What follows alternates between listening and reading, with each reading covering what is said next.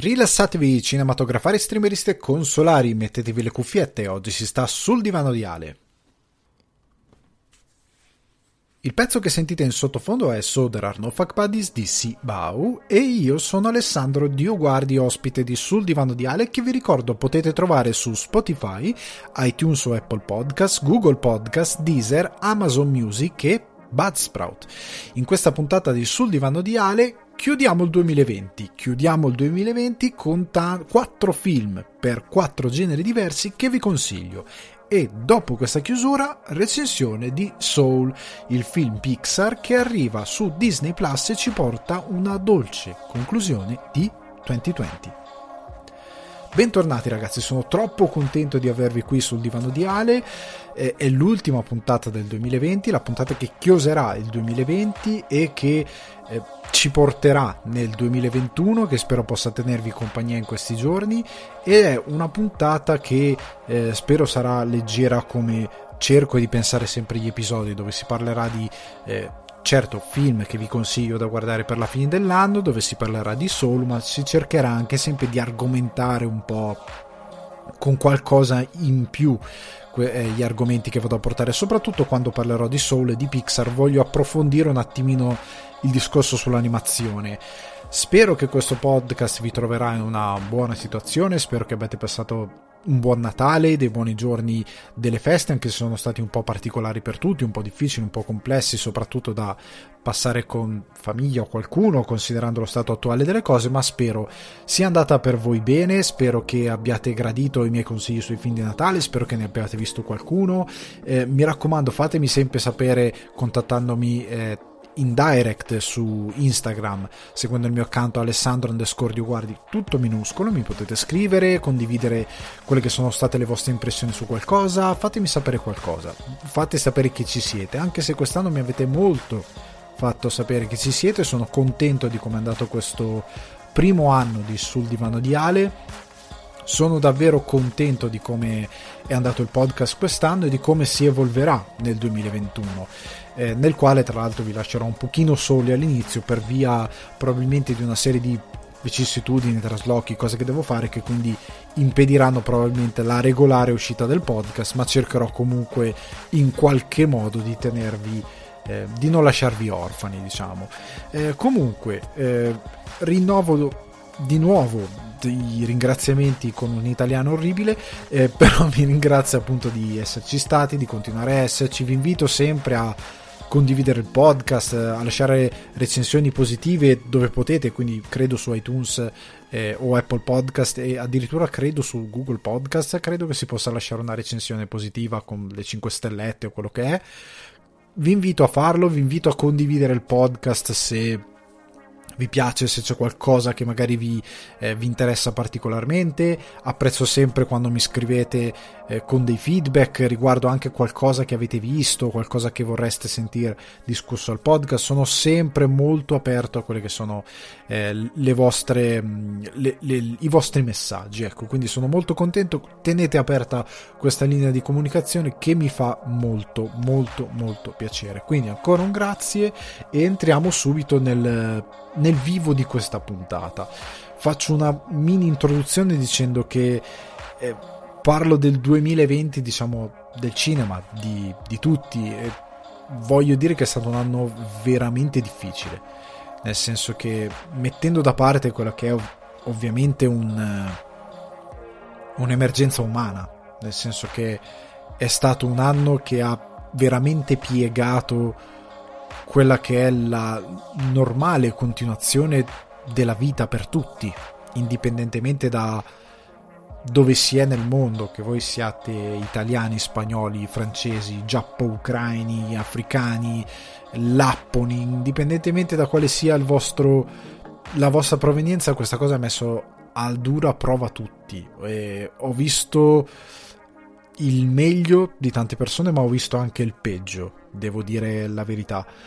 Però parlando di di unicamente di cinema, parlando unicamente di intrattenimento e quant'altro, ho visto anche sorgere tanta voglia di creare intrattenimento, tanta voglia di non capire come si crea intrattenimento, però ho visto anche la fragilità del sistema di intrattenimento che noi diamo sempre per scontato e ho visto la fragilità soprattutto perché sotto un certo punto di vista credo di aver visto messa alla prova la vera creatività cioè nel senso in un periodo così piegato dal, dall'impossibilità di poter fare intrattenimento come si deve nei luoghi giusti, nei modi giusti. Ho visto tante persone, tanti creativi, quelli che sono creativi, avere difficoltà a trovare delle vere e proprie idee. Ho visto dei creativi sostanzialmente fermarsi davanti a un muro e dire non so come fare intrattenimento. E considerando quello che è il mestiere di un creativo, cioè riuscire a trovare, soprattutto quando si parla di comico, di comici, ma in generale quando si parla di creativi, questa è una cosa che dice anche Woody Allen, riuscire a trovare consolazione nella disperazione, parafrasando perché non dice proprio così, però riuscire a trovare appunto una luce nella disperazione, nel dare significato all'assenza di significato. Quello che mi è dispiaciuto è stato vedere un po' un'impossibilità di riuscire a fare questa cosa. Siamo riusciti un po', e mi ci metto dentro anch'io in alcune cose, a dimostrare di essere pigri ma soprattutto a dimostrare di essere eh, viziati nel modo di fare intrattenimento, perché abbiamo dimostrato che senza determinati mezzi non lo sappiamo fare. Eh, ho visto presentatori di show essere piegati dal, dal, dall'assenza di un pubblico live, dall'assenza di cameraman che portano qualcosa. Ho visto veramente la difficoltà nel creare intrattenimento base senza alle spalle una grossa infrastruttura. E questo è un problema. Per me è un problema perché significa che abbiamo un po' perso qualcosa nel mondo dell'intrattenimento e della creatività. Perché se ci sono stati degli uomini incredibilmente grandi, penso a Robbie Williams, io o a John Belushi, io li vedo come uomini che sarebbero stati in grado, con una telecamera puntata fissa su di loro, a far ridere il loro pubblico non avrebbero avuto bisogno di Stream Deck, non avrebbero avuto bisogno di di nulla, non avrebbero avuto bisogno di green screen, di transizioni. Io credo che Robin Williams nel suo salotto con una telecamera puntata addosso, un Robin Williams in grado ovviamente di fare spettacolo, quindi senza le malattie che purtroppo lo stavano piegando negli ultimi istanti della sua vita, io credo che avrebbe comunque fatto spettacolo e mi è dispiaciuto vedere gente che avrebbe potuto fare spettacolo venire piegata da questa cosa e non riuscire a farlo. Dall'altro lato ho visto, parlando di internet, che è la vera eh, controcultura, diciamo, dell'intrattenimento, probabilmente è una definizione sbagliata, riuscire a farlo. Una cosa che mi è piaciuta e ho visto la sera scorsa è stato Quido sul server, che lodo sempre per l'ingegnosità di alcune loro trovate pubblicizzare il fatto che la sera di Capodanno, dalle ore 22, hanno preparato uno show, ovviamente registrato come fanno molte volte in televisione, per i loro follower, per chi li segue su internet, considerando che magari, come è stato per le feste, eh, ci sono ragazzi che magari come ero io quando ero ragazzino, io non avevo vicino a me una gro- grosse parentele, quindi nel senso che i miei genitori sono siciliani, noi eravamo trasferiti a Milano, tutti i Natali che ho fatto li ho fatti a casa nostra, perché magari non si poteva viaggiare, perché non era comodo viaggiare, per tanti motivi, senza avere vicino magari parenti. E quindi eravamo letteralmente, come si suol dire, io, mamma e tu. In questa situazione di Covid, dove ancora di più sei costretto a essere io, mamma e tu, l'idea che due intrattenitori di questo, di, di questo calibro si siano sbattuti per fare uno show registrato per ragazzi di due ore per tenergli compagnia fino a Capodanno su internet, credo che sia prima, prima di tutto una cosa che internet non ha. YouTube non credo abbia mai fatto una cosa di questo tipo. Uno show pre-registrato come se fosse la televisione di due ore per tenere compagnia al pubblico per un'occasione come Capodanno. Seconda cosa, è veramente lodevole perché è uno sforzo creativo. Magari quello che ci sarà nel contenuto poi magari sarà una serie di soliti contenuti che hanno sempre portato, ma sono quelli che il pubblico magari vuole vedere. Ci sarà qualcosa magari di eh, pronto per l'occasione, come può essere magari una flop 10 o una top 10 che fanno di fine anno e la mandano in, in diretta, diciamo, eh, per l'occasione di fine anno. Però comunque l'idea di aver proposto questa cosa, di essersi fatti lo sbattimento di fare questa cosa, per me è molto lodevole. Ed è quello che deve fare un creativo, che deve staccarsi un attimino, per quanto sia bella quella cosa di penso ad esempio uno come Dario Moccia che va in live e crea il suo bar, il suo pub dove c'è sostanzialmente una serie di amici che si trovano e discutono, che è quello che tutti vorremmo fare sempre e che è bello quando vediamo altri amici virtuali che lo fanno in live, credo sia molto lodevole. Però sostanzialmente l'idea che eh, questa cosa, per quanto bella sia, vorrei che altri streamer si distaccassero da questa idea e cominciassero a portare del loro intrattenimento fatto come si deve nel senso, io guardo Sabakuno Maiko che fa gaming, lui fa degli show quando videogioca online. Non è solo uno che videogioca nella sua stanza. È uno show di intrattenimento con dei contenuti, con delle analisi, con delle idee, con degli approfondimenti. Non è una cosa buttata lì. Io vorrei che gli streamer facessero qualcosa del genere, senza dover ricorrere per forza a dover affittare un capannone chissà dove eh, per fare una roba in gruppo che magari non sta in piedi per X motivi tecnici che vorrebbe emulare la televisione ma non ci riesce. Vorrei che si inventassero qualcosa di quel tipo. Cerca di fare uno show nel tuo. Per questo io ad esempio lodo uno come...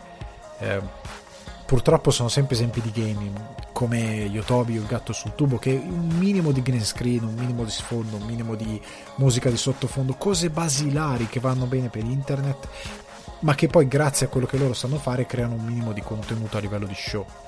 Evolvere magari un pochettino quell'idea per dare dell'intrattenimento. Questa cosa credo sia un po' mancata durante questa pandemia. Credo che gli entertainment e gli artisti abbiano in generale mostrato il fianco sul lato di ok, questo è il mio lavoro, questo è il mio momento di andare sul palcoscenico e fare qualcosa. Ed è stato un po' brutto, nonostante ci siano stati molti esempi positivi, come ho detto, ce ne sono molti, alcuni magari che non conosco, però è stata brutta questa mancanza, ecco. Però il 2020 è stato anche l'anno che ha piegato proprio il cinema, perché ha dimostrato la fragilità di un sistema che vive sul, sull'inerzia, cioè che va avanti producendo, mandando in sala, producendo, mandando in sala, anticipando cose che devono uscire e nel momento in cui ovviamente si rompe la possibilità di poter mandare in sala, di poter creare un evento, il cima crolla. Ed è brutto vedere come questa industria che non si fa solo di star, ma anche di persone che lavorano dietro le quinte, sia venuta a crollare così tanto. Cioè si sia proprio visto gente vedersi mancare il lavoro, vedersi mancare la possibilità di portare a casa letteralmente la pagnotta, nel senso perché magari fanno l'elettricista su un set, fanno la comparsa, fanno l'extra ehm, di sfondo, fanno personaggi secondari, fanno ehm, scenografie, fanno costumi, fanno tutti questi queste maestranze che lavorano comunque nel cinema che rendono possibile televisione, show e quant'altro, vedere incredibilmente crollarsi l'intero apparato ehm, lavorativo come molte altre categorie. C'è, c'è questa, ecco, se molte altre categorie era normale aspettarsi questa caduta dal cima, credo che nessuno se lo aspettasse. Tutti erano pronti a dire ma lo streaming reggerà tutto, invece abbiamo visto che c'è proprio un crollo di tutto quello che noi abbiamo dato per scontato. Anche la musica, la, poss- la possibilità di esibirsi che è venuta a mancare. Credo che questa cosa ci abbia anche dimostrato come alcune cose non sono infinite e che possono venire a mancare nel momento in cui vengono a mancare delle cose che diamo per scontate.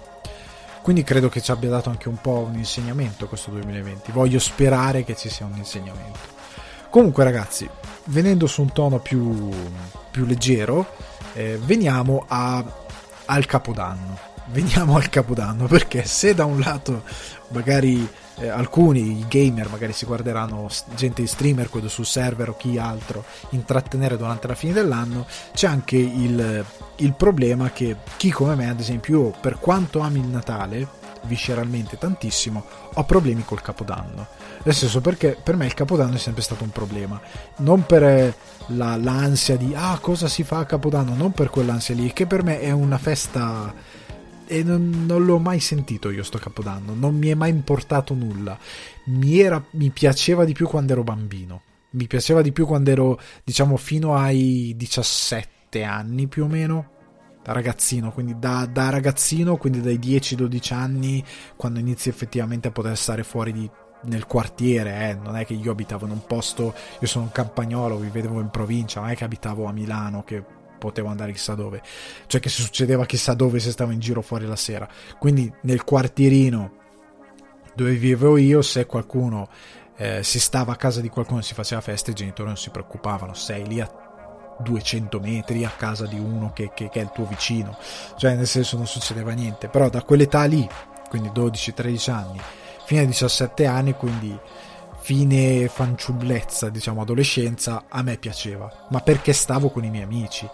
Ad esempio questa cosa che si faceva già da ragazzini, quindi 14 anni, cose così, di questo ragazzo che aveva eh, questa casa su due piani col piano terra che era una sorta di zona giorno tipo cantina però messa bene per essere zona giorno, dove si aveva la PlayStation ehm, e si poteva stare lì, si mangiava, ognuno portava qualcosa, eh, il mascarpone al cioccolato, il pandoro, si stava lì, poi noi andavamo al caccia e pesca, compravamo tutti i petardi dell'universo, al quale se li usate dovete sempre stare attenti se mi ascolta qualcuno di molto giovane, e sì, ovviamente faceva mm, Nord Italia zona di campagna, fosso congelato, facciamo esplodere il ghiaccio del fosso. E si passava la giornata prima della sera di Capodanno ovviamente, quindi di giorno a stare fuori a fare queste cose la sera si continuava si continuava a fare queste cose. Si tenevano ovviamente i petardi migliori per la sera perché volevamo fare le cose più più divertenti, più belle da vedere la sera, diciamo. E si passava alle serate così. E a me è sempre piaciuto quella cosa lì. Quando si inizia a entrare nel, nell'età più adulta, diciamo anche verso i vent'anni, e iniziano a entrare in funzione meccanismi sociali di, di, di, cose. Io ho iniziato a odiare visceralmente il capodanno ho iniziato a non piacermi mai più nella vita. Attorno ai vent'anni ho iniziato a dire no questa festa mi fa veramente schifo. È un parere del tutto personale. C'è gente che mi odia per questa cosa però io appunto ho sempre iniziato ad avere problemi col capodanno e con le varie retoriche del capodanno e per me quindi è diventato un modo guardo un film per i fatti miei è meglio. Cioè io mi, sto meglio se riesco a stare io con un film a guardare qualcosa. Perché o comunque mi faccio una festa molto più raccolta e molto più che ritorni a quell'idea di petardi con gli amici piuttosto che una roba eccessivamente complessa pomposa da grande Gatsby che sta male male che non, è, che non sta bene bene. Cioè, nel senso quindi una roba demenziale però quindi voglio consigliarvi, soprattutto quest'anno, che grazie a Dio non c'è questa cosa di cosa facciamo a Capodanno, ma ognuno sta a casetta sua, quindi i lati positivi ci sono sempre. Se volete qualcosa per passare il Capodanno, io ho quattro film per genere da consigliarvi durante il Capodanno. Quindi ne parlerò in breve, farò una mini recensione di questi quattro film in modo tale che voi vi possiate scialare scegliendo un genere in particolare. Alcuni sono più nuovi, sono del 2020, alcuni sono due sono diciamo già usciti qualche anno fa, due sono nuovi e così per combinazione i due nuovi sono anche della stessa nazione e sono sulla stessa piattaforma, chissà come mai. Allora partiamo dalla commedia, una bella commediozza per Capodanno. Qualora non l'abbiate vista, The Interview del 2014 per la regia di Seth Rogen e Ivan Goldberg, con la sceneggiatura di Dan, Dan Sterling su storia di Rogen, Goldberg e lo stesso Sterling, con James Franco, Seth Rogen, Lizzie Kaplan e Randall Park, lo potete trovare su Amazon Prime Video, Team Vision e Microsoft Store ve lo noleggia, mentre invece su eh, Netflix era disponibile anni fa, qua in Irlanda è ancora disponibile su Netflix, tant'è che io lo vidi appunto su Netflix perché ci furono problemi, cinema, casini, non uscì, eh, ci furono problemi con la release. Comunque, The Interview è la commedia che vi consiglio. Allora, perché vi consiglio questo film? perché appunto parlando di 2020, di robe senza senso, eh, di, di, un anno completamente senza senso, intorno a quegli anni era l'anno del uh, Kim Jong-un, mi pare, il nome del dittatore della, della Corea del Nord, dittatore, non si può dire che è un dittatore, è del, il, il capoccia, lo chiamiamo così, il big boss della Corea del Nord che iniziò a gettare una serie di ombre sul mondo lanciando di tanto in tanto dei, dei missili nel test nel mare del Giappone cercando di ottenere qualcosa dagli altri paesi. Comunque, questo ragazzotto despota molto viziato e ovviamente mandato a studiare nelle scuole in Svizzera per poi tornare a casa sua e fare un regime dittatoriale, queste cose belle della gente che eh, vuole la dittatura, era, era uno dei nomi prima che arrivasse Trump sempre sulla bocca di tutti. Ora, ehm, la situazione politica creata da questo tipo ha ovviamente chiamato la commedia perché in questo film Seth Rogen è il diciamo il, l'autore di questa stazione televisiva se non mi ricordo male e lavora con James Franco che è questo presentatore super vanesio eh, stupido davvero come un marciapiede veramente stupido cioè quoziente intellettivo sotto zero eh, che praticamente siccome viene additato da tutti come un cretino, questo con, conduttore televisivo interpretato da James Franco, tutti gli danno dell'idiota, del gossiparo, perché fa solo intervistacce eh, da gossip che generano discussioni, ma che stringi stringi è robaccia, si eh, triggera al punto che dice ok, per guadagnarmi il rispetto di tutti voglio intervistare il dittatore Kim Jong-un della Nord Corea. E allora, in una catena di eventi assurda, lui ottiene questa intervista, ma viene contattato, se non ricordo male, dalla CIA, che gli dice: Guarda, tu devi andare là e ammazzare il dittatore della Corea. Lui deve andare là sostanzialmente per, mi pare ammazzarlo, se non mi ricordo male, comunque inguaiare il dittatore della Corea, perché lo vogliono far fuori. Ok. Il problema è che sia Seth Rogen, che Seth Rogen un po' di meno, ma è un, è un un coglionazzo anche lui, ma soprattutto il personaggio di James Franco è veramente un imbecille. E quindi una volta che va in Nord Corea, oltre al fatto che eh, Randall Park, che è un comico eh, americano però di origine asiatica, interpreta Kim Jong-un e lo fa molto bene, lui fa spaccare da ridere. Comunque la cosa di James, del personaggio di Franco divertente è che lui crede a qualsiasi cosa di propaganda che Kim Jong-un gli fa vedere.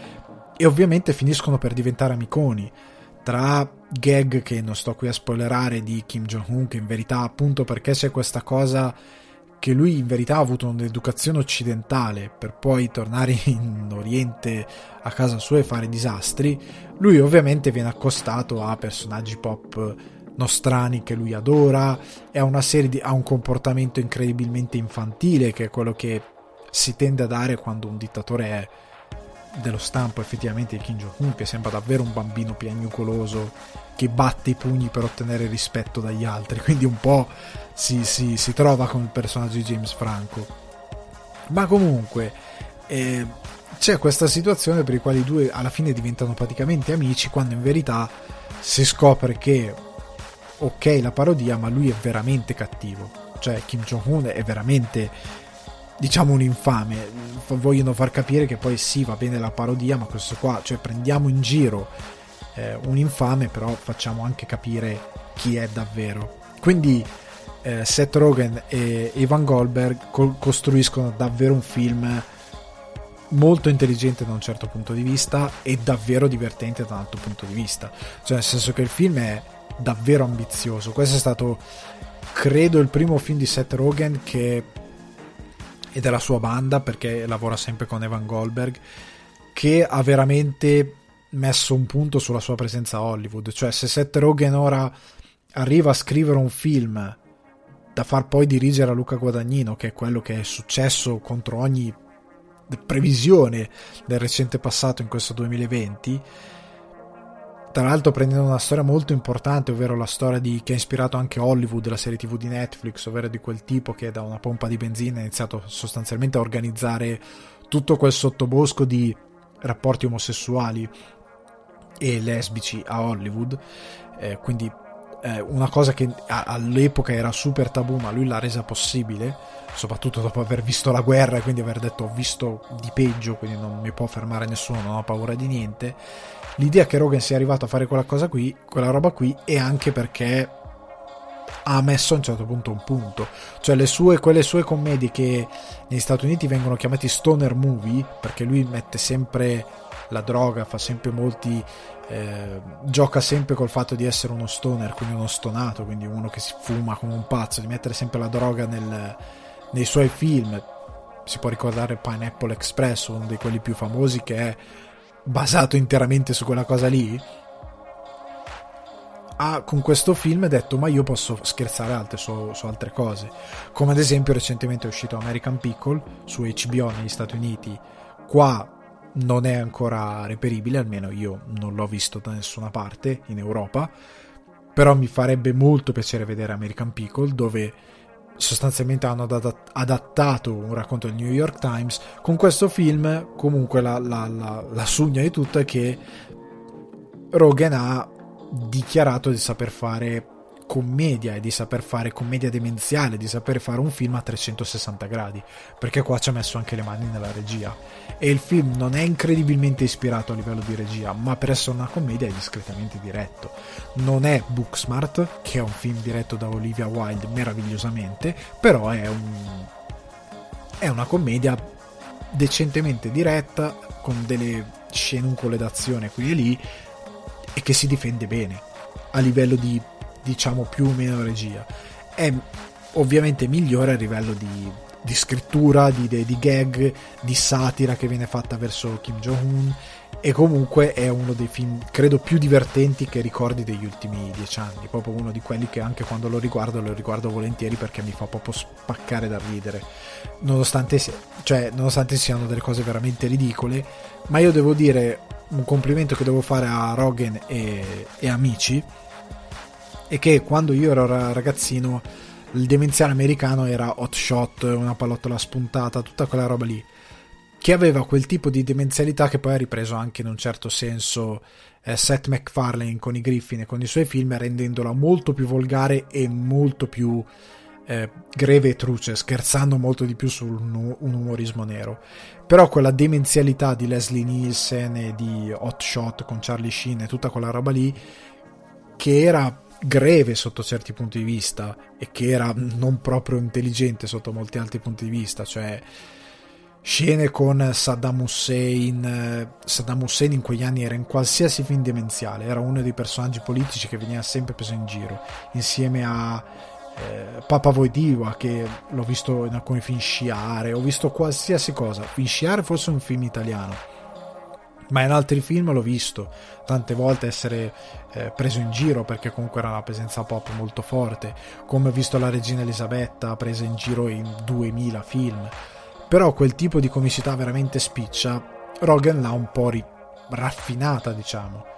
Le battute sono spesso più di cioè devi stare un attimo dietro a cosa succede nel mondo, devi stare un attimo dietro al tono della battuta, cioè non è sempre eh, il, lo scherzare su cose veramente, eh, come posso dire, grevi nel senso di scherzare sul, su, sulla cacca, scherzare sul sesso, scherzare su queste cose, di trasformare in una roba super demenziale una cosa che in verità è molto seria, diciamo alla Scary Movie. Scary Movie il primo era molto divertente, gli altri un po' meno, e soprattutto tutti quelli creati dal filone Scary Movie perché erano semplicemente eh, rappresentazioni di Amy Winehouse in stile, non lo so, ehm, primitiva che rutta perché è un'alcolizzata.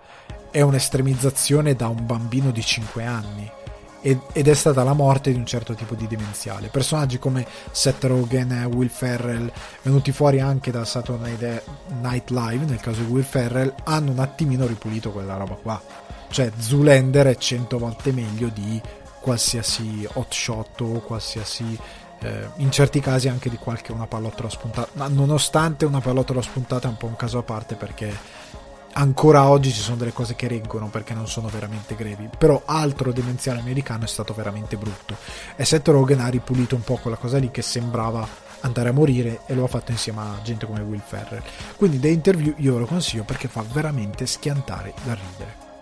Ora invece torniamo nel 2020, ci spostiamo in Sud Corea, giusto lì dai vicini di casa del signor Kim Jong-un, e mm, parliamo di Time to Hunt, regia di Yon Sang-hyun, se qualcuno sa parlare coreano, mi perdoni per la mia pronuncia dei, dei nomi, mi mandi un vocale, con, qualcuno però deve essere un coreano che parla italiano e mi spiega come pronunciare i nomi, io giuro imparo.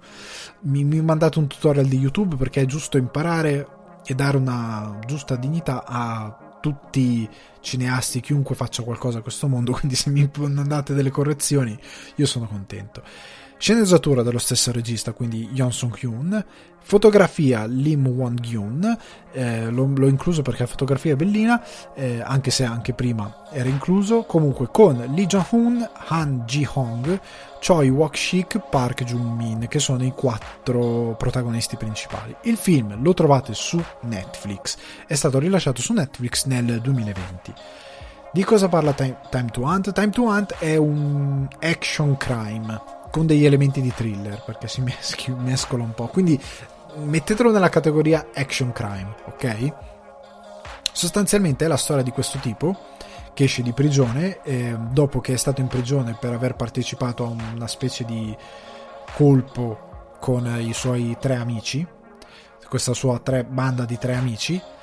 Esce di prigione, questi lo vanno a prendere e sostanzialmente eh, pianificano un nuovo colpo dopo che lui è stato in prigione.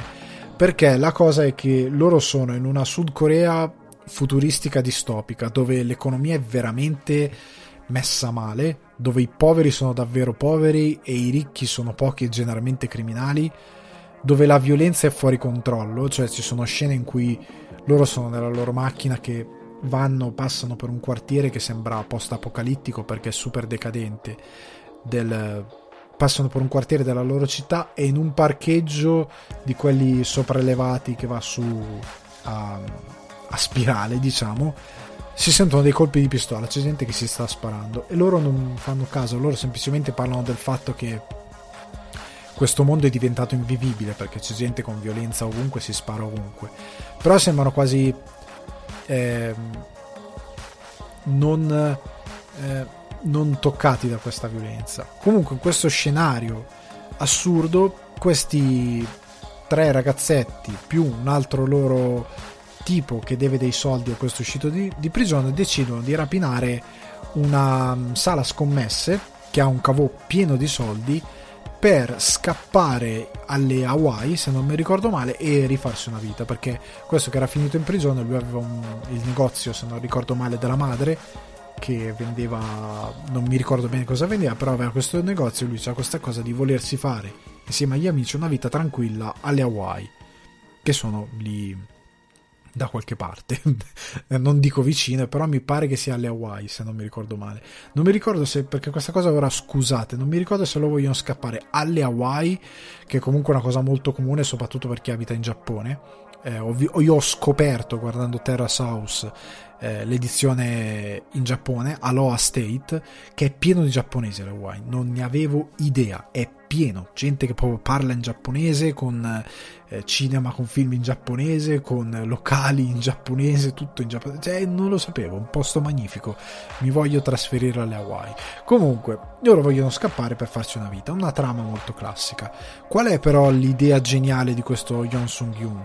Come fanno molto spesso i gli asiatici nel loro cinema, gli atti del loro cinema non sono propriamente i tre classici atti del nostro cinema.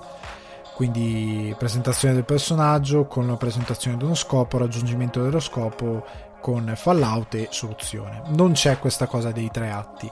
In questo caso il film ha una commissione particolare perché loro fanno questa rapina. Dopo che viene fatta questa rapina viene mandato questo tipo sulle loro tracce. Il film si chiama Time to Hunt perché sostanzialmente questo tipo che li insegue è uno che li vuole far fuori. A lui non interessa eh, davvero recuperare il bottino, interessa solo cacciare questi tipi e farli fuori. Ora, la cosa interessante, senza dirvi altro del film, prima di tutto è ben girato tranne un paio di scene dove ho visto qualche errorino, però se non conoscete bene la grammatica del cinema magari non, non ci fate caso, però veramente degli errorini abbastanza ok, ma ci chiudo un occhio. Nel senso, non nella, nell'economia della cosa me lo sono fatto andare bene. Però è girato molto bene. E è di, cioè, è girato abbastanza bene. È ben fotografato. A me la fotografia è piaciuta. Mi è piaciuto il racconto di questo mondo distopico, nonostante non sia il centro narrativo, ma è un po' una scusa per dare, diciamo, solidità a quello che vuole raccontare. Perché questo tipo che li vuole uccidere è come se fosse Michael Myers, per dire. È come se fosse il protagonista di uno slasher, cioè il protagonista cattivo, quindi l'assassino di uno slasher. Perché questa è la struttura che poi ha il film, è l'intuizione geniale, perché questo tipo che li vuole far fuori nella seconda metà del film, cioè se la prima metà è un tipo crime movie o heist movie con la rapina, quando arrivi a quel punto dici ora cosa succede? Ora diventa uno slasher perché c'è questo tipo che li insegue di città in città per farli fuori e loro devono cercare di scappare e sopravvivere e capire anche come far fuori questo tipo. Poi si scoprirà che questo tipo si capirà chi è, da dove viene, cos'è, però l'idea geniale che però che però quante volte ho detto che però basta che ha questo film è sostanzialmente eh, l'idea che lui sia come una sorta di cattivo di un film slasher, tant'è che io sono convinto che ne facciano, se questo film ha un buon successo, che ne facciano una serie, quindi che magari ne facciano un secondo sicuramente e addirittura magari un terzo. Io ve lo consiglio la visione perché, ripeto, è molto divertente come film, è ben scritto, è, ha una buona regia, ha una bella messa in scena e se, come detto agli Oscar dal regista di Parasite, andate oltre il, la barriera di pochi centimetri di sottotitoli troverete un gran bel film di intrattenimento. Quindi io ve lo consiglio tutta la vita, Time to Hunt. Poi se magari non credo da quello che ho visto, però se poi hanno fatto la grazia di doppiarvelo in italiano, considerando che è su, Netflix da aprile, io spero che qualcuno l'abbia doppiato perché è un film che vale la pena di vedere, guardatevelo. Secondo me vi fate un gran favore. Successivamente rimaniamo sempre in Corea del Sud con un film horror The Call, sempre su Netflix, regia e sceneggiatura di Lee Chang-hyun con eh, Park Shin-ye e Jeong Jong-seo pronunciato probabilmente male e mi scuso ancora per questo, ma è un film horror. Questo è un vero film horror thriller, diciamo. Horror perché ha degli elementi sovrannaturali che ora vi andrò a spiegare. Il film parla di questa ragazza, sono le mattatrici del film, sono le due protagoniste. Questa ragazza che praticamente ha perso il padre, si capisce, ha un trauma familiare particolare, deve assistere la madre che non sta troppo bene in ospedale e torna nella casa di famiglia abbandonata ormai da eh, anni, nel quale vive appunto la madre in, questa, eh, questo paesino rurale della Corea del Sud lei torna lì se non che inizia a ricevere delle strane telefonate che si scopre, eh, si scopre praticamente essere le telefonate della ragazza che subiva determinati abusi e che viveva lì prima che loro si trasferissero. Quindi da quel momento lì in poi il film crea una, un parallelismo tra quel momento nel tempo, nel passato, in cui questa ragazza che era vittima di abusi inizia a telefonare per chiamare aiuto e il nostro presente, che è il presente della, dell'altra protagonista del film, che inizia a rispondere alle chiamate.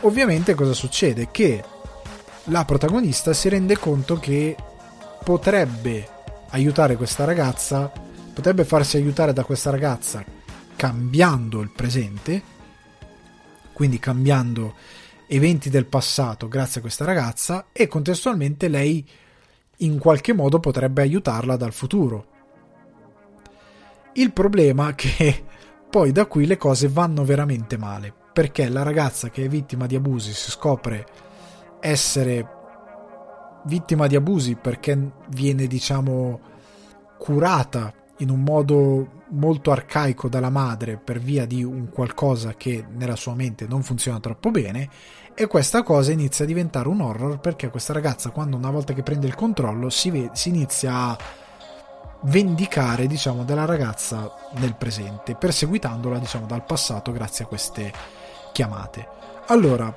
il film è, diciamo, la trama è derivativa, nel senso che è un come che si è visto altre volte, frequency o molto banalmente eh, La casa sul lago del tempo, mi pare, che era una sorta di rom-com drammatica con Keanu Reeves e la amatissima Sandra Bullock da parte di Teo Yusufian di Cinefax. E si è già visto questa idea di due piani temporali passato-futuro che si tengono in comunicazione, che possono influire uno sull'altro. Qua in questo caso, ed è sempre molto difficile ecco, gestire questa cosa, perché anche in Endgame, nella gestione del, del tempo, un errore bello grosso ce l'hanno piazzato alla fine del film. Ne abbiamo discusso, credo già anche su questo podcast, o forse no, ma se ne è discusso molto. C'è un errore grosso come una casa che loro hanno provato a giustificare, ma è ingiustificabile un errore e in questo film l'unico difetto credo che abbia è che regge tutto molto bene il film è retto perfettamente la sceneggiatura è granitica è bella perché il film mette una regola ben, spe- ben specifica di come funziona questa gestione di passato e futuro perché quando si fanno questi film di viaggio nel tempo è inutile cercare la scienza dai tu la regola, come in ogni film di fantasia, la regola di come si muovono queste cose, ok? Lo dai tu sceneggiatore. Quindi, ad esempio, Ritorno al futuro, la regola è che andando indietro nel tempo puoi cambiare il futuro. Quindi, se il papà di Marty McFly non balla col, con la mamma, loro non nascono, iniziano a scomparire dalla fotografia, ma lui anche inizia a scomparire. Gli scompare il braccio, inizia a scomparire dal, dal, dal, dal mondo, ok? Quella è la regola base.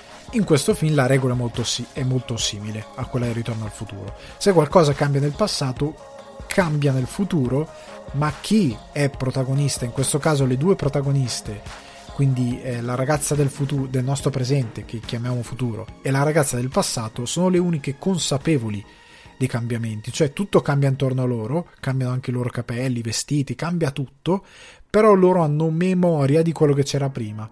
Quindi loro non sono resettate, sono perfettamente consapevoli di tutto quello che è cambiato tranne tutti gli altri, esattamente come Ritorno al futuro. Eh, il problema è che alla fine del film si crea un piccolo paradossino, anche questo film cade. E secondo me cade solo ed esclusivamente per la ragione di voler fare un sequel. Nei film horror, nei film slasher, la tentazione di fare un sequel è sempre presente. E molte volte rompi il cerchio, cioè rompi la solidità della tua sceneggiatura, la sacrifichi, crei un paradosso temporale, in questo caso sperando che qualcuno ti dia la possibilità di fare un sequel ed è un peccato perché il film è veramente ben scritto fino a quel momento agli ultimi 5 no neanche 5 minuti 3 minuti di film. Il film si brucia negli ultimi 3 minuti di film.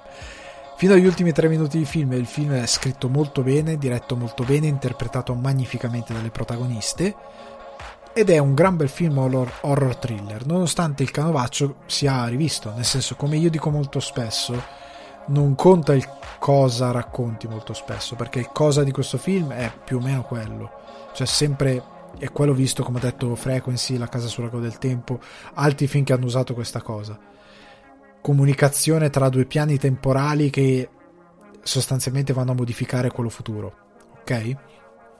E d'altronde il futuro ti può aiutare magari a modificare qualcosa del passato, comunque a inficiare in qualche modo il passato. È il come, e in questo caso il fatto di aver declinato il come in un modo orrorifico in questa maniera qui è molto interessante. Peccato secondo me che si rompa un po' alla fine. Però io consiglio sempre una visione perché ragazzi film che si rompono sui viaggi temporali ce ne sono tanti quasi tutti si rompono a un certo punto perché vengono tradite determinate regole.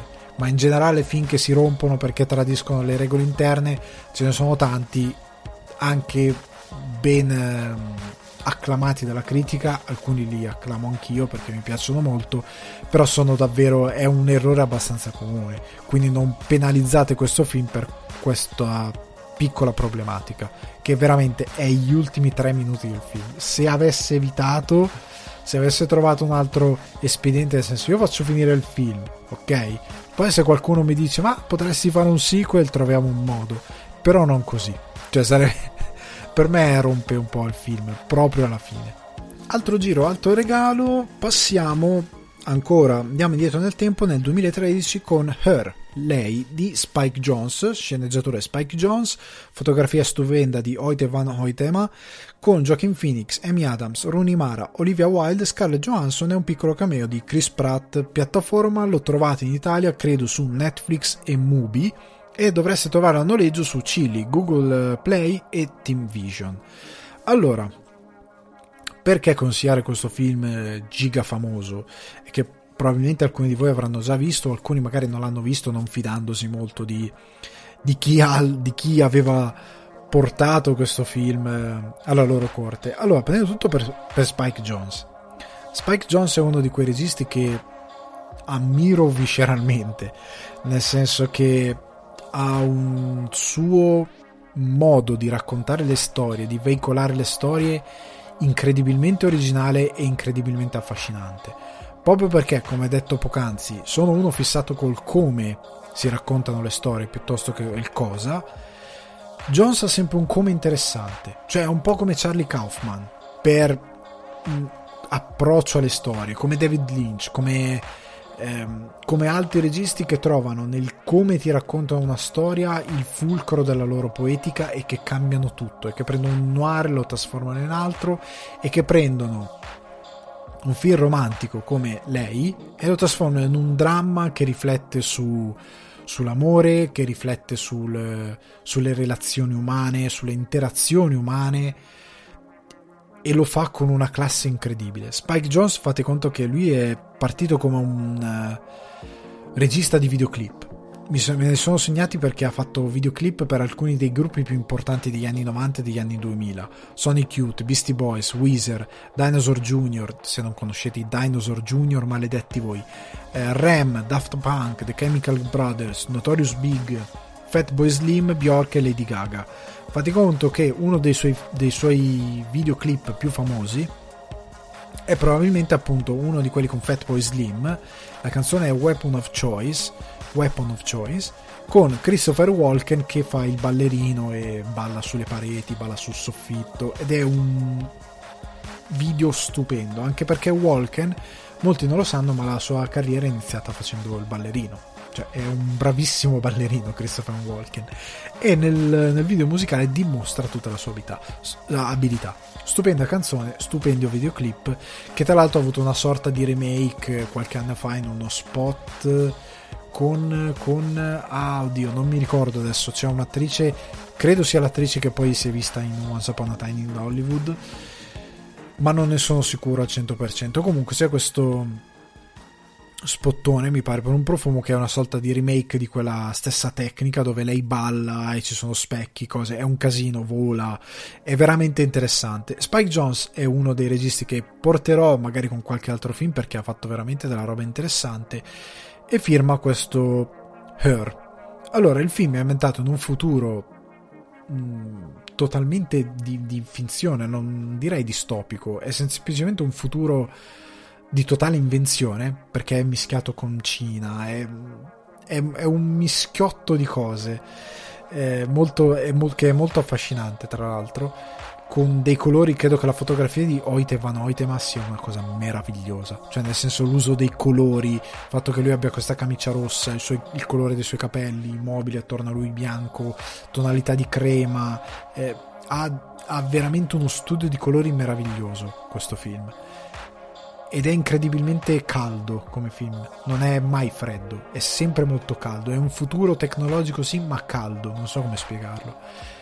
E in questo futuro questo tipo che scrive, se non mi ricordo male, scrive sostanzialmente bigliettini d'auguri per, per altri, per conto di altri, cioè lui scrive, idea questi bigliettini. Praticamente lui sca- compra e scarica questa intelligenza artificiale nuova che installa eh, sui suoi questi auricolari che si porta sempre dietro e con il quale praticamente inizia una relazione. E questa una relazione sentimentale, eh, non fisica ovviamente perché lei non esiste, una, ma una relazione sentimentale perché questa intelligenza artificiale è incredibilmente evoluta. Ed è eh, in questo futuro una cosa che inizia ad accadere molto spesso.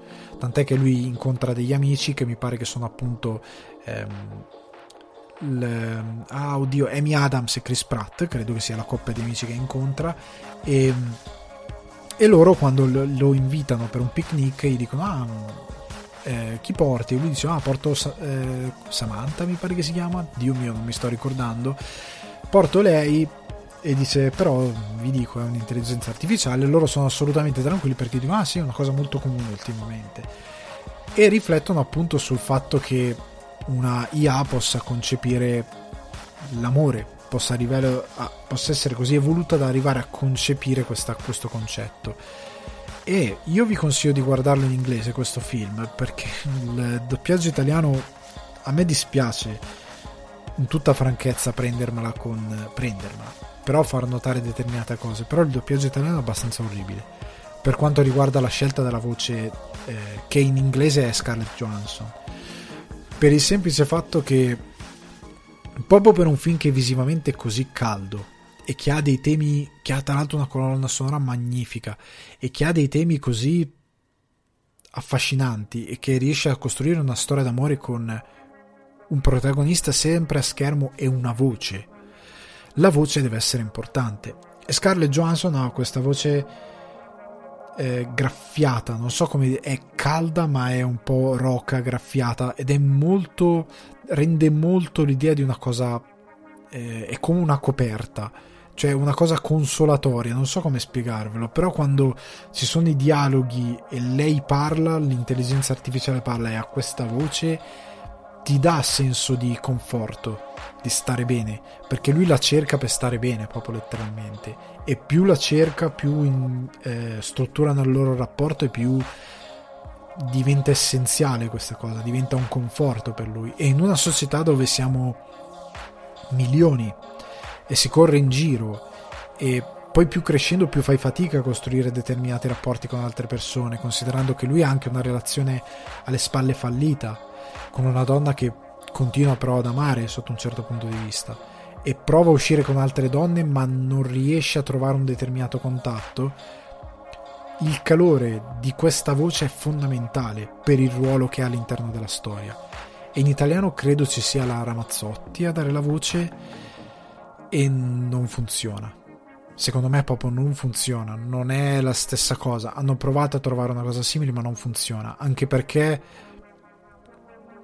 è una voce, cioè serviva una voce calda ma elegante e molte volte sentire determinate eh, inflessioni regionali, determinati accenti nel, nell'inflessione della voce toglie tutta l'eleganza di una voce che dovrebbe essere eh, le, davvero pulita.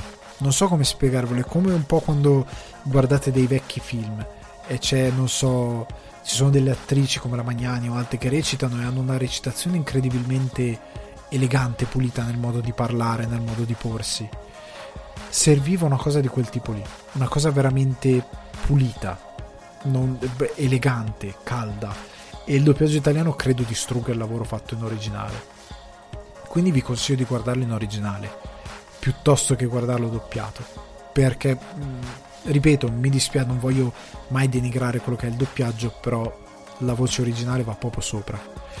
E il film è meravigliosamente diretto. Ripeto, Oite van Oite, ma fotografia incredibile, è meravigliosa. Io la amo la fotografia di questo film, amo la scrittura del film, amo il modo in cui mette in relazione l'idea dei rapporti tra, tra esseri umani e di come un essere umano cerca a un certo punto qualcosa che ehm, che sì, che possa addirittura portare a una lite, perché lui arriva a litigare con questa intelligenza artificiale, arriva ad avere un contrasto, ad, arriva a mettere in dubbio eh, determinate cose. Anche questa storia d'amore ha un fallout. Ha, il film ha, è agrodolce tutto il film. Non è proprio consolatorio al 100%. Però ha del, delle delle cose meravigliose proprio nel, nella concezione qual, della ricerca di un qualcosa che non sia al 100% quello che magari ci immaginiamo della nostra testa, ma che sia qualcosa che eh, ci dia sicurezza a livello proprio di, eh, di riparo. Cioè Samantha per un po' l'intelligenza artificiale è una sorta di riparo da un mondo che eh, in un certo senso ti lascia davvero solo e ti mastica. E il loro rapporto è fatto di cose semplicissime. Forse è molto. funziona molto perché è fatto di cose molto semplici. Però si schianta nel momento in cui si confronta con i veri sentimenti umani, eh, la gelosia, eh, il tradimento e si schianta soprattutto nel momento in cui viene realizzato che quella cosa lì è finta, non sarà mai vera.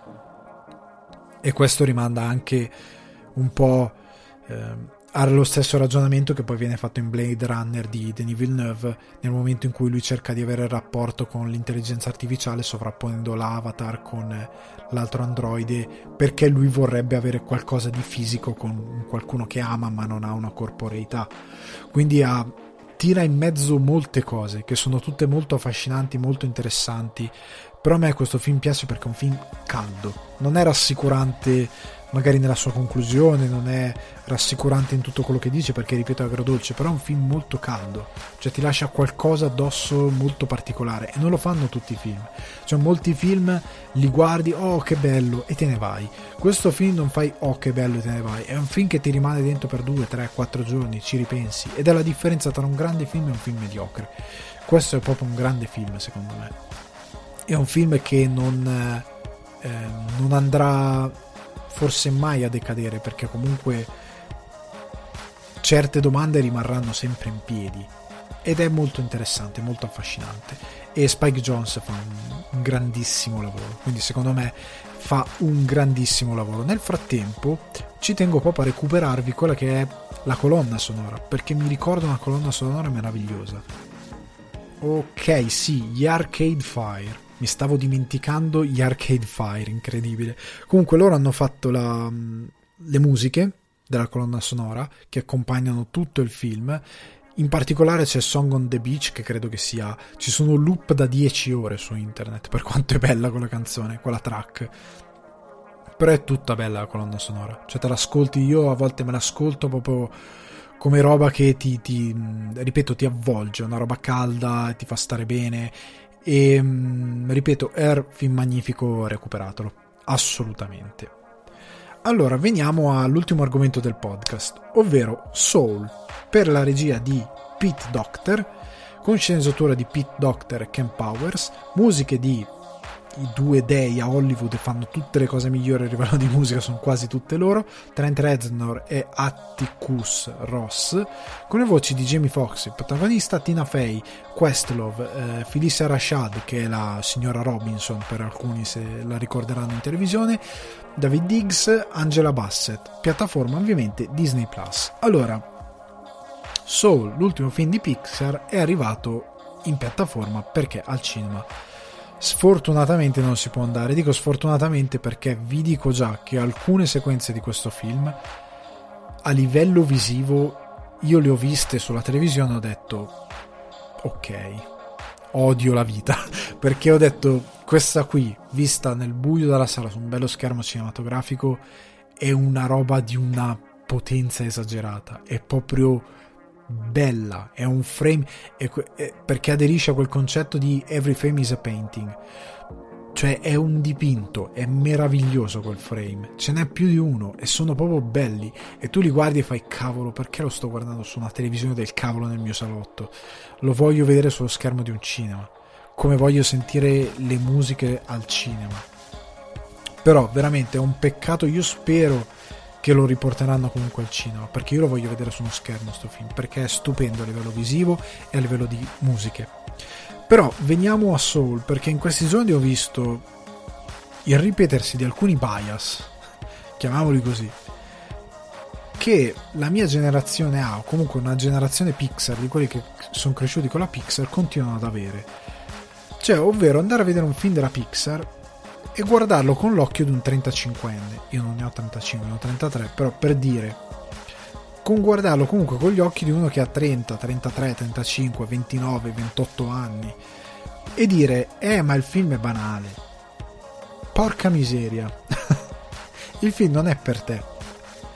E il fatto che... E poi ora discuterò una serie di cose, perché valutare questi film in questo modo è follia puramente follia. Devi un attimo calarti nello scopo del film di quello che fa. Perché la Pixar, cioè io oggi ho 33 anni, sono andato a vedere Toy Story come tutti. Come tutti ho amato quell'idea meravigliosa di Andy che scriveva il suo nome sotto il, il piede del suo giocattolo. Noi siamo cresciuti. Ok che abbiamo l'abitudine di continuare ad andare a vedere della, le cose della Pixar e la amiamo, eccetera, eccetera. Ma il film parla relativamente a noi, parla di più ai più piccoli e per qualche ragione quando dico questa cosa alcuni si offendono, cioè lo trovano come un difetto. Non è, no, ragazzi, non è un difetto, non è un, una denigrazione, perché è come quando voi guardate, è come quando c'è quelli che fanno il revisionismo, il revisionismo su Dragon Ball.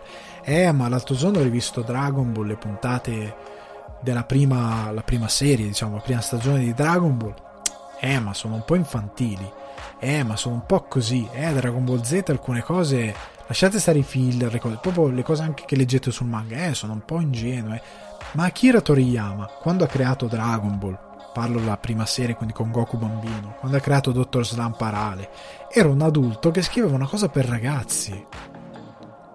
Non, sta, non aveva l'ambizione di scrivere Blade Runner, non stava scrivendo Shakespeare, non stava scrivendo eh, un dramma per... non stava scrivendo Mank, non stava scrivendo Schindler List, stava scrivendo un intrattenimento pop per divertire i ragazzi e per usare un mondo suo, fantastico, oltre per passare anche dei messaggi positivi, per passare anche delle sue filosofie riguardo il mondo, delle sue filosofie culturali, delle sue idee di eroismo, determinate cose, ma facendolo con dei personaggi per ragazzi. Poi è ovvio che crescendo quella cosa ti rimane. Però, come è ovvio che magari Dragon Ball può piacere, come io l'ho scoperto da ragazzino, ti può piacere anche se lo scopri a 14-15 anni perché comunque o comunque durante l'adolescenza perché sei ancora in target per ridere di determinate cose. È ovvio che se leggi la prima serie di Dragon Ball a 35 anni oggi considerando anche che Dragon Ball comunque è stata uno dei, degli anime, dei manga che ha gettato la base per tutta una serie di impari che si chiamano shonen. Aiutatemi se por, por, no non sono shonen Comunque, per gettare la base di un determinato tipo di poetica dei manga giapponesi e che poi si sono evoluti perché ora tipo One Piece è molto più complesso, nonostante aderisca a determinati archetipi narrativi di Dragon Ball e a un determinato tipo di cammino dell'eroe, però è molto più complesso nel suo sviluppo, ok? Nonostante sia comunque un racconto per ragazzi, però oggi è, risulta meno banale leggendolo da zero rispetto a Dragon Ball. Però ripeto, si è cresciuti, si sta leggendo un'opera seminale, si sta leggendo un'opera di uno che vuole parlare dei ragazzini. È come se...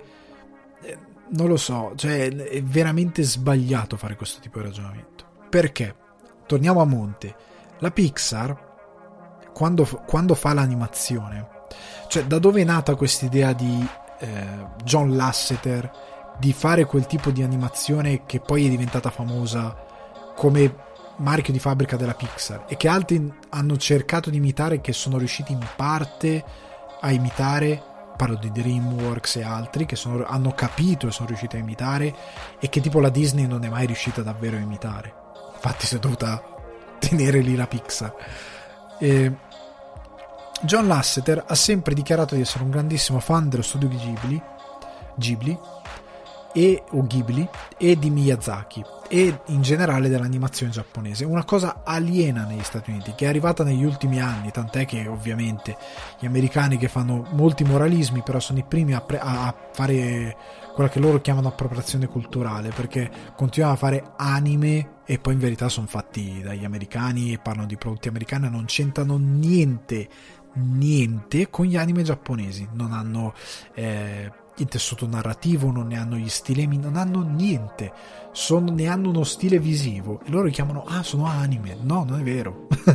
non è vero e ogni volta che adattate un anime in film è una merda perché non ne capite la moralità è semplificata in modo stupido, come tanti occidentali fanno. Comunque, Lasseter aveva capito una cosa, che noi anche, ancora fatichiamo a capire, soprattutto faticano a capire quelli che eh, quando dico è una cosa per bambini o è un cartone animato non capiscono non capiscono che eh, c'è una struttura più complessa dietro nel senso che i giapponesi usano l'animazione come un genere come noi usiamo la commedia, il dramma o, o il thriller o, e per loro è un genere cioè io faccio un, eh, un, eh, la tomba delle lucciole. È incredibilmente adulto le tombe delle lucciole. Ma utilizzo un mezzo come l'animazione per raccontare qualcosa di molto adulto, che ha degli elementi drammatici, attraverso un mezzo che mi permette di esprimere come desidero io un determinato tipo di concetto, una determinata tipo di storia.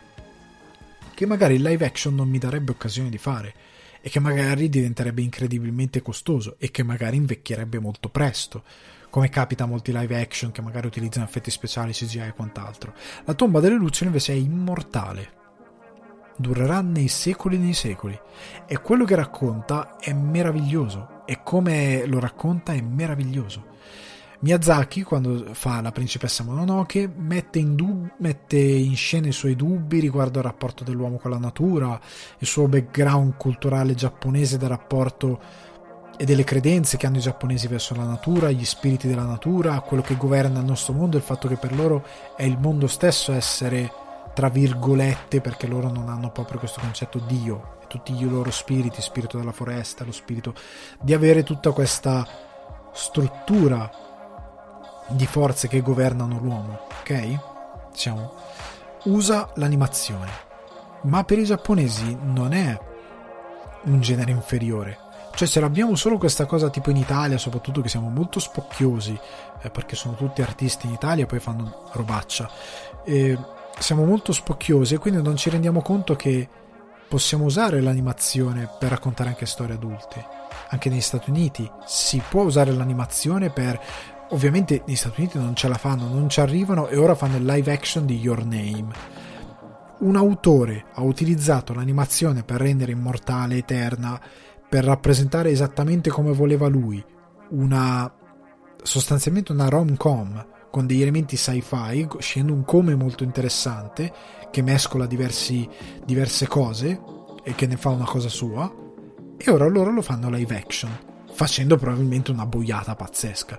Cioè, sono sicuro che sarà un film con della roba in CGI inconcepibile per l'umanità, con probabilmente una trasposizione che appiattisce ancora di più già un qualcosa piuttosto semplice e per tutti e faranno la, probabilmente una delle, delle peggiori rappresentazioni di sempre.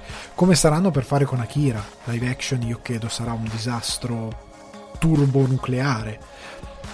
Sempre perché non capiscono questo questo principio, oltre al fatto che io continuo ad avere il sospetto che parlano, parlano, chiacchierano, chiacchierano di inclusività, tante cose, ma sta di fatto che loro film in un'altra lingua non ne guardano, film con eh, eh protagonisti asiatici non ne guardano ok? Questa cosa qui è, è, sempre lì, è sempre presente e un giorno mi dovranno spiegare come funziona l'inclusività, come si licenziano le persone quando poi si fa Akira, Ghost in the Shell con la protagonista americana eh, e tante altre cose senza senso. Comunque, ehm, l'animazione è un genere che può essere utilizzato per veicolare qualsiasi storia. John Lasseter l'aveva capito e allora ha preso la Pixar e ha detto raccontiamo una storia per bambini, perché Toy Story è un film per bambini, o comunque un film per i più giovani. Ma nel fare questa cosa non lo facciamo alla Disney maniera, dove alla nuova Disney maniera, perché Walt era uno che tendeva a includere la morte e determinate cose nei suoi, nei suoi racconti, mentre la nuova Disney ha buttato via quest'idea, cioè è iniziato a diventare come Sanremo dove sono solo canzoni sull'amore, tutto sull'amore, cioè non c'è mai niente di quasi negativo nei prodotti Disney. È tutto molto edulcorato. Pixar ha detto invece no, eh, come suggerisce anche la nuova educazione per quanto riguarda la psicologia per bambini. I bambini non sono stupidi, non gli devi parlare solo facendo gu gu gu ga ga ga e muovendo dei, dei sonagli sono degli esseri senzienti che possono capire le cose, soprattutto quando iniziano ad avere 10, 12, 11 anni. gli puoi spiegare la perdita, l'amore, li puoi spiegare tutti questi sentimenti complessi attraverso sì una storia di giocattoli che è pieno, piena di gag con i soldatini che sono effettivamente dei soldati, Buzz Lightyear che è convinto di essere davvero Buzz Lightyear, con tutte queste cose lo puoi mettere, ma mettendo un protagonista che come Woody magari inizia a essere che ha gelosia, che ha ehm, sentimenti anche negativi, che però poi capisce cosa è importante, riprende il suo vero ruolo di sceriffo e di capo famiglia di questa famiglia di giocattoli e che vuole stare con Andy che è il suo bambino e, e la crescita perché poi Toy Story andando avanti affronta anche la crescita, il fatto di lasciarsi alle spalle determinate cose. E lì Pixar, ad esempio con Toy Story, è passato da si è cresciuto il suo pubblico dei bambini e poi a un certo punto ha detto tralasciando Toy Story 4 che non lo voglio considerare e credo che cercatevi dare l'opinione di Dario Moccia che lo spiega molto meglio di me perché Toy Story 4 non funziona. Fino a Toy Story 3 fa tutto un discorso la Pixar per quale ha preso questi bambini che sono cresciuti e lì dovevate aver capito voi che criticate i film della Pixar con gli occhi dei trentenni in cui ti viene detto ti sto lasciando andare e posa i giocattoli vai a fare l'adulto questo non significa che non devi più guardare i film della Pixar, è un bel discorso dentro la trama di Toy Story e fuori dalla trama di Toy Story, quello che viene fatto da quei film. Però serve anche per dirti puoi continuare a guardare i film della Pixar, ma probabilmente tu sarai ora a portarci tuo figlio. O comunque li guarderai con un occhio diverso, perché molti film Pixar sono comunque per ragazzi più giovani, per bambini anche il fatto che il loro linguaggio non tratti i bambini come degli stupidi non significa che noi siamo ancora il target della Pixar. È un problema nostro che non vogliamo crescere. Noi possiamo comunque guardare un bel film per bambini e ritornare bambini, ok? E possiamo prenderne comunque qualcosa, ma non è per noi quel film. E ripeto, non significa svilire il film è un intento, come era l'intento di Toriyama, raccontare Dragon Ball a dei ragazzi, a un pubblico di ragazzi, di più giovani.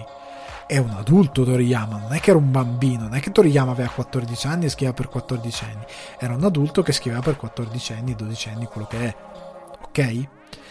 Ma che cercava comunque di comunicare con una generazione ben specifica la stesso modo la Pixar cerca di comunicare con una, spe- con una generazione ben specifica, ma senza trattarla da imbecilli.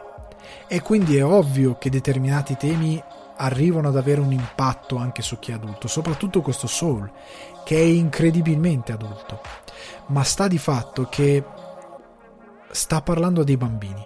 E per, per questo motivo, nel parlare a dei bambini, devi usare un linguaggio espo- di esposizione della storia e degli eventi che sia più facile. Quindi nel momento in cui io ho un 33enne che guarda un 35enne, quello che è, 30enne, 29, quello che è, un adulto che guarda solo e dice eh, è banale, scopre l'acqua calda. Anche perché è banale il linguaggio utilizzato, perché è un linguaggio di un cartone animato che deve arrivare dai ragazzi ok? E che ha un, un, una morale molto ben precisa. E che quando noi eravamo ragazzi non ci avevamo film che ci, che ci parlavano in quella maniera. A meno che tu non guardassi qualcosa di asiatico, di giapponese. Ma non avevamo dei contenuti che ci educassero in quella maniera lì, trattandoci come dei, delle persone pensanti, non come degli imbecilli che ha bisogno di gattini che ballano e parlano di amore. ok? Nonostante alcuni film della Disney a me piacciono ancora. Però sono ed molti intrattenimenti per ragazzi che si fanno soprattutto da noi occidentali sono davvero il e l'ho visto io e ho visto dei miei nipoti guardarli. Guardare un cartone animato con un dalmata puccioso antropomorfo che guarda rompendo la quarta parete al bambino gli dice sei un fiocco di neve unico e speciale. Non sto facendo un'iperbole per prendere in giro una cosa. Dice così, sei un fiocco di neve unico e speciale e canta e balla con gli altri cagnolini e gattini. La Pixar questo ragionamento non lo vuole. Vuole trattare i bambini come esseri senzienti e gli dà una storia che è degna di tale nome. Soul, in questo caso, parla di eh, un jazzista di tra l'altro mezza età perché ha un po' di capelli bianchi che praticamente eh, fa l'insegnante in una scuola elementare, superiore, elementare con degli studenti che non hanno voglia, eccetera, eccetera, così che è veramente deluso perché il suo sogno è effettivamente suonare davvero con, un, con, una, con una band jazz, di esibirsi su un palco perché lui è veramente dotato. Cosa succede? Che un giorno finalmente ottiene quella che è la, la gig, il concerto, l'occasione della vita, ma nella via verso casa cade in un tombino, bam, e muore. In teoria muore.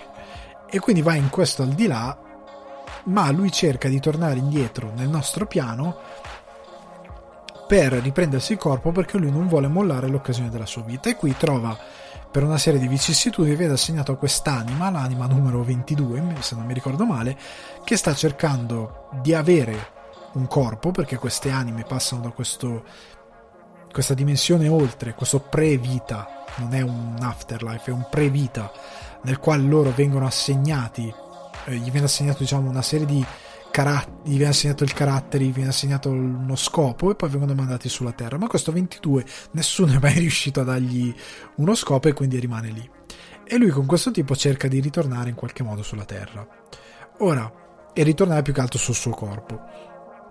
Nel suo corpo, non sul suo corpo. E da lì una serie di cose.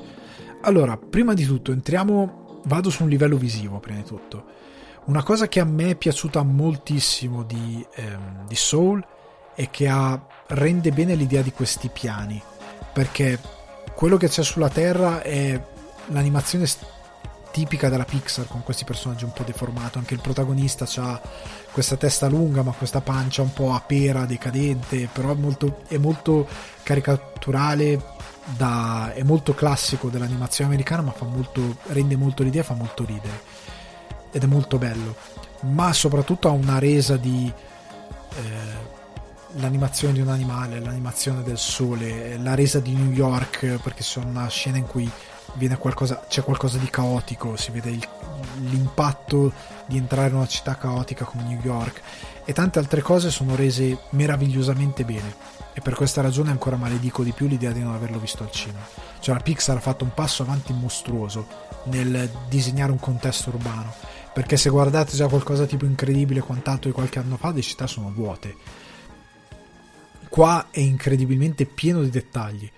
Cioè forse Zootropolis aveva quella però era un po' diverso. Comunque è veramente pieno di dettagli ha veramente una cura mostruosa gli effetti del tramonto l'alba il giorno pieno la notte le luci di un'insegna la rappresentazione del club jazz come è illuminato pare un film di Damien Chazelle in quella scena lì.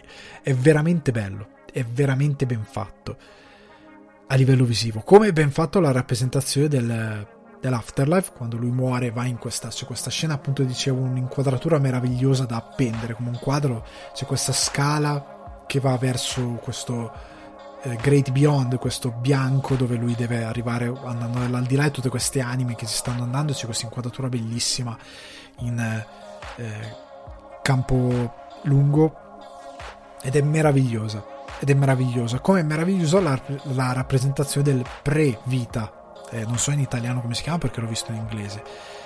Perché tutti questi personaggi sono disegnati come delle linee e mi hanno, e mi hanno ricordato da un lato la, i disegni a linea di, di Bozzetto, Bruno Bozzetto, ma anche la linea proprio, quel cartone che andava sulla Rai, di Osvaldo Cavandoli. Mi ha ricordato proprio quello stile di animazione lì, perché c'è poi in particolare una determinata linea che si muove esattamente come la linea di Cavandoli. Mi ha ricordato proprio quello. E, e credo sia una sorta di omaggio, può essere, o forse hanno copiato qualcosa, non saprei ma c'è anche un momento Get Out, secondo me, ho visto un momento un po' Get Out. Vi lascio a voi andarlo a trovare dov'è. Però secondo me c'è molto. c'è qualcosa, qualche richiamo un po' voluto. Però è molto bello visivamente, è un film visivamente spettacolare. Musiche stratosferiche. E la cosa che ho trovato interessante, venendo invece a quanto riguarda il messaggio, è che le musiche di Trent Reznor e Atticus Ross erano fondamentali anche per quanto riguarda la parte jazz, perché ritornando anche all'idea di linguaggio, abbiamo un film che parla deve, deve prendere in mano l'idea del senso della vita, di avere uno scopo della vita, di dare importanza alla propria vita e lo deve fare a dei bambini. E lo fa attraverso l'animazione con un linguaggio molto perché l'animazione, ripeto, come ho già fatto un lungo discorso prima, il modo in cui la Pixar comunica è molto semplice, tramite gag, tramite cose molto semplici, nonostante la sceneggiatura abbia rapporti complessi, la madre che si preoccupa del figlio ormai di mezza età che non ha una posizione stabile, il rapporto di questo personaggio con gli altri che è un buono però è uno molto egoista sotto certi punti di vista perché pensa sempre a se stesso e per una serie di cose imparerà a guardarsi da fuori, a capire cosa deve fare per essere migliore il rapporto che ha con determinate cose è molto complesso quello che vuole dare, ma lo fa con un linguaggio semplice appunto per arrivare ai bambini. Ma soprattutto l'idea di fare come comunicare questa cosa, io credo che loro abbiano pensato la cosa più universale che arriva a tutti è la musica. Cioè la musica piace a tutti. Io credo di non aver mai incontrato nessuno che ti dice a me non piace la musica. La musica piace a tutti è una cosa che tutti capiscono e la musica che è più universale di tutti credo sia il jazz, perché il jazz era utilizzata come mezzo di comunicazione tra persone che non avevano un linguaggio comune per parlare e quindi parlavano con la musica.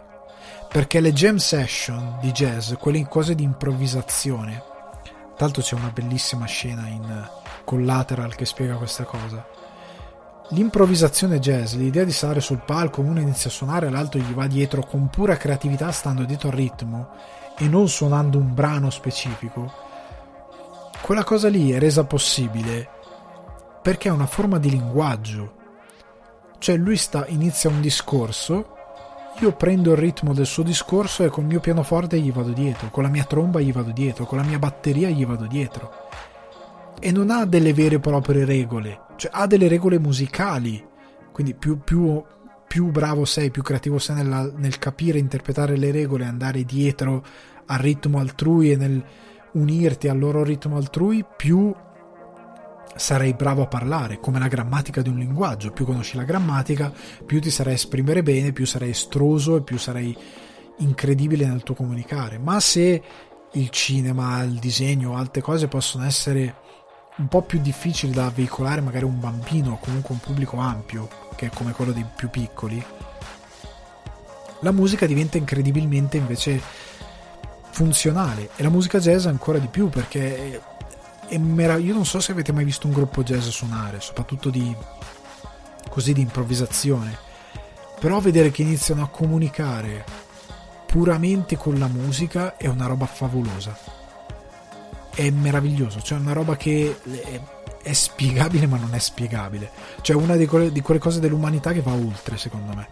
Cioè che se domani atterrano degli alieni gli vuoi far capire perché devi continuare a, vi- a vivere, gli fai vedere come riescono a comunicare dei jazzisti su un palco e quelli dicono no vabbè avete ragione meritate di vivere. Perché è una roba di una bellezza assoluta. Non ha eguali quella cosa lì e ehm, quindi credo che questa cosa sia incredibilmente intelligente da parte della Pixar, sia stata molto intelligente. L'altra cosa è che che io odio è banale, perché quello che la Pixar ci vuole dire in questo film è che ognuno di noi pensa, valuta la propria vita, chi più chi meno, in base a quello che è un proprio scopo. C'è chi dice, per me il mio scopo è la musica, cioè io sono nato per suonare, per fare musica, io devo fare questa cosa qua. Sì, quella è la cosa che ti fa probabilmente battere tutti i giorni, ma cosa di quella cosa è il tuo scopo? Cioè la cosa va un po' oltre, si sposta. E si sposta perché il messaggio è che tu devi vivere la tua vita in modo pieno non devi dormire perché la più grande non è uno spoiler però la più grande delusione il motivo per cui il protagonista poi a un certo punto vuole tornare nel suo corpo non è solo perché ha finalmente l'occasione della sua vita ma perché si guarda e si rende conto di aver perso un sacco di tempo dietro a cose inutili. Cioè, nel film questa cosa non c'è, ma ogni minuto che passate a discutere su Facebook, ogni minuto che passate a discutere su Instagram, ogni minuto che passate a discutere di qualsiasi cosa, soprattutto quando un'altra persona non vuole sapere ascoltare. Ed è la cosa che mi ha deluso di più di quest'anno, perché fino al 25 dicembre io ho iniziato a gostare, non so, non mi ricordo come si dice, comunque nascondere dei contatti perché anche il 25 dicembre hanno dovuto dire qualcosa di male su qualcuno, su Novax, su qualsiasi cosa. È il giorno di Natale. Vivi la tua cazzo di vita. Di... Porterai le tue ragioni in un modo diverso. Non risolverai nulla da un social media. Non è vita quella. Ogni volta avete mai aperto per curiosità la vostra app? Anche qualcuno mi dirà che questa cosa è banale però nel film ripeto non c'è questa cosa perché non prende questo, questa cosa. Però avete mai aperto la vostra app per capire quanto tempo passate su a scrollare facebook o su instagram? È un botto di tempo vi farà impressione. Io l'ho fatto e ho detto no ok devo fare qualcosa.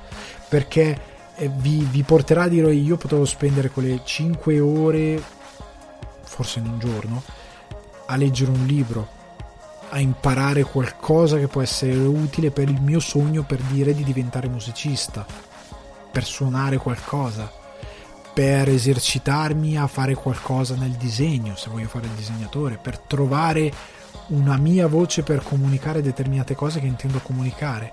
E non è solo qualcosa di artistico, perché molti probabilmente capiranno la cosa sbagliata, cioè guarderanno il dito e non la luna, perché magari il vostro sogno può essere fare il caffè, avere un negozio di focacce, fare il, il tatuatore, qualsiasi cosa, cioè non deve essere per forza una roba super artistica, perché la gente confonde il significato con l'importanza del significato, che sono due cose diverse. Ed il film dice anche questo, cioè il significato della vostra vita non deve essere per forza una cosa altisonante, importante, incredibile che passa la storia dell'umanità il vostro significato può essere anche una cosa molto semplice, perché io alcuni dei ricordi più belli sono il panettiere del quartiere che affetta il cotto e si taglia un dito e bestemmia un quarto d'ora, ma anche il fatto che eh, quel, quel, quel, quel pa, pa, panettiere diciamo, del quartiere che mi affettava il pane era quello da cui andavo a comprare il panino prima di andare agli allenamenti di calcio e mi tagliava giù il panino con la mortadella col pane caldo che mi mangiavo dopo gli allenamenti dopo aver fatto la doccia e me ne andavo a casa contento con la rosetta bella calda e croccante. Per dire ma me lo ricorderò per sempre non ha salvato il mondo non era Steve Jobs ma me lo ricorderò per sempre gli vorrò bene per sempre il, e quel ricordo ce l'avranno altre 100-200 persone. Il vostro scopo può essere qualsiasi cosa, ma l'importante è che viviate. E molti quando guardano questa cosa dicono, eh, è banale. E, e sarà banale, ma sei su Facebook a rompere i a un altro dicendo che quel concetto è banale quando stai andando contro quel cacchio di concetto. Perché anche questo è il punto, che purtroppo è una cosa che sentì dire uno psicologo che girava per ehm, mi pare di averlo sentito un programma di Fabio Volo che girava per scuole per parlare con i ragazzi e capiva che a un certo punto determinati ragazzi erano già persi perché il loro modo di pensare era stato deformato in peggio da determinate mentalità e avevano mollato tutto, mollato l'idea di, di, di, di sviluppare se stessi per contribuire al, al tutto delle cose. Quindi è, è un film che vuole dirvi vivete quello che volete vivere, quello che volete fare, ma fatelo davvero. Cioè non aspettate che arrivi qualcosa di orrendo come finire in coma, come essere investito da una macchina, come un amico che muore, come il Covid, per arrivare a capire quanto è importante vivere. Fate nel frattempo. E non importa che iniziate ad avere 30 anni e quella cosa non ce l'avete ancora, continuate, combattete, trovate una strada, fate qualcosa è un film che vuole cercare di educare i bambini a quella cosa lì e lo fa parlando di vita, morte, scopo della vita, cioè è, è un tema molto difficile, credo sia il film probabilmente più adulto della Pixar perché non è un elemento che un dramma iniziale come Up, che parla di vita insieme, eccetera, eccetera, ti porta a un dramma e poi ti costruisce un'altra cosa. È tutto il film che parla di vita, morte, scopo e tante altre cose complesse. E in tutto questo lo fa, ripeto, con un linguaggio molto semplice che va dritto al punto. Eh, è un bel film. Non credo sia forse il migliore della Pixar, non lo so, non mi ha dato non mi ha dato entusiasmo il film, mi ha commosso molto, mi ha molto commosso perché in molte cose ehm, del protagonista, l'idea di dire ma io sono nato per questa cosa mi ci rivedo, come mi ci rivedo nei suoi dubbi, in determinate frustrazioni, ma perché ci rivediamo tutti, noi adulti abbiamo leggiamo quella cosa non perché la Pixar vuole parlare anche con noi, ma perché la Pixar costruisce una cosa molto complessa mo- perché non vuole trattare da stupidi bambini. È questo che molti non capiscono. Noi la capiamo di più, soprattutto se abbiamo una certa sensibilità, perché leggiamo quello che l'adulto vuole dire. Perché non siamo più bambini e leggiamo perfettamente l'altro adulto, ma non è per noi quella cosa. Se ci colpisce, se ci mette in grado di cambiare la nostra vita, lo capiremo dopo. Perché se uno risponde, eh, ma è banale, o se uno risponde, eh no, ma è anche per noi adulti, e poi fa, fa, la frasetta col post tipo meme su Facebook con dei tuoi topini o un'immagine rubata dal film e la sua vita non cambia di una virgola, si è dimostrato che quella cosa non ti ha parlato. Perché una cosa che ti parla è una cosa che modifica la tua vita e che da domani ti cambia il tuo modo di fare. E per dei bambini cambierà il loro modo di fare. Io sono stato deformato da determinate cose che mi hanno cresciuto. Nel senso che se io credo fortemente nell'idea che il fatto di essere bravo in qualcosa non significa che io debba bullizzare gli altri perché gli altri non lo sono, me l'ha dato ad esempio eh, l'uomo ragno, Spider-Man. Da un grande potere derivano grandi responsabilità. Una frase che tutti stanno svilendo per delle ragioni imbecilli e che hanno tolto dai film dopo che nei film c'è stata una volta in un film, basta dirla in condizione, è una volta in un film andate a cagare. Allora, quella cosa lì, quel concetto lì che poi Raimi molto bene interpretato nel 2 in un, mani- in, modo, in un modo diverso raccontandola piuttosto che dicendola, comunque andiamo oltre, quel concetto lì mi ha formato sull'idea di non, non, mettermi su un piedistallo. Ah, io ne so più di te di cima, tu sei un cretino, non sai chi è questo, non sai quell'altro, io ne so di più e io meriterei di avere di più. Quella cosa lì è bullismo è una forma di stupidità. E questa cosa qui mi ha formato molto, come mi ha formato molto Batman, è uno dei miei eroi preferiti perché è un uomo normale che usa la sua forza di volontà in un modo molto super giapponese per combattere delle avversità. Ed è un uomo che combatte a volte super uomini e vince. E vince perché lui ha una forza che gli altri non hanno, che è la sua forza di volontà po' come Solid Snake in Metal Gear Solid 4, che lui riesce ad andare avanti non perché lo tiene in piedi la tuta, ma perché è la sua forza di volontà, il suo power of, of will che lo spinge ad andare avanti, nonostante lui in teoria sia un morto che cammina, perché non ce la fa, perché è il corpo di un ottantenne. Ok? E quella cosa lì. E questo film ti vuole dire vivi la tua cacchio di vita. Ti vuole dire, nonostante quali che siano le difficoltà, vai, combatti, porta avanti quello che è il, il tuo obiettivo e fallo tutti i giorni, non aspettare. Ed è, ripeto, fatto molto in modo molto intelligente. Non credo sia il film più bello di sempre della Pixar. Ce ne sono altri che mio personale, ehm, proprio mio, per me, io gradisco di più. Però è un film molto intelligente da questo punto di vista. È molto semplice, ripeto. Ehm, se intercettate la semplicità è perché dovete farmi una ragione del fatto che non siamo più quel pubblico, come dicevo prima, al quale parla la Pixar. Ci siamo cresciuti con la Pixar, ma non parla più per noi, dobbiamo un attimino capire che il nostro ruolo è cambiato. Ok? Non siamo più i bambini che devono essere curati da qualcun altro. Ora siamo gli adulti, dobbiamo iniziare a fare gli adulti, che non significa mollare determinate cose, significa però prenderci cura degli altri e non sempre battere i pugni, incrociare le braccia, metterci in un angolo e dire uffa mannaggia, come Scrubs. uffa mannaggia, no.